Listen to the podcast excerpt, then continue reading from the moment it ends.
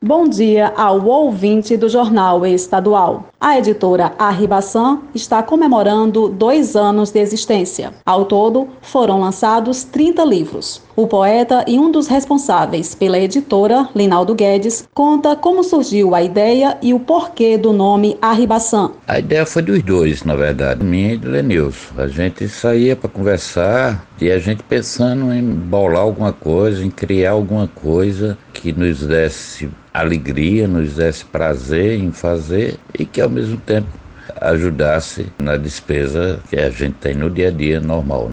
E aí a gente foi pensando em várias possibilidades, né? E quando chegamos à ideia da editora, a gente parou. Pronto, é isso que a gente quer, uma editora. Tanto eu quanto ele já tinham uma experiência pequena com a edição de livros, mas também já tínhamos experiência com a edição de sites e de jornais e revistas, enfim.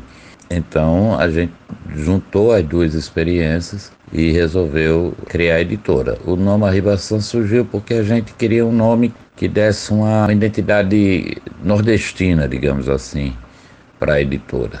Então a gente foi pensou em vários nomes e até chegarmos ao nome Arribaçã, que é uma ave que é típica aqui no sertão, no Nordeste, embora não seja ave do sertão, mas ela é muito típica aqui, ela voa muito por aqui, digamos assim. Então a gente criou esse voo da editora a partir do nome Arribaçã, que é um nome bem simbólico aqui no Nordeste. Minaldo Guedes também diz quais as conquistas e os desafios ao longo desses dois anos. Creio que a maior conquista nesses dois anos é, tem sido justamente provar, não só para o restante da Paraíba, mas para o Brasil todinho, que se pode sim fazer livros de qualidade, fazer edições de livros de qualidade numa editora a partir de uma cidade pequena do interior do Nordeste. Então eu acho que a maior conquista da gente é conseguir mostrar isso na prática porque geralmente as pessoas acham que é só nos grandes centros essas possibilidades. E a gente tudo da Ibaçã é feito aqui no sertão, aqui em Cajazeiras. Josi Aquino para a Rádio Tabajara, uma emissora da EPC,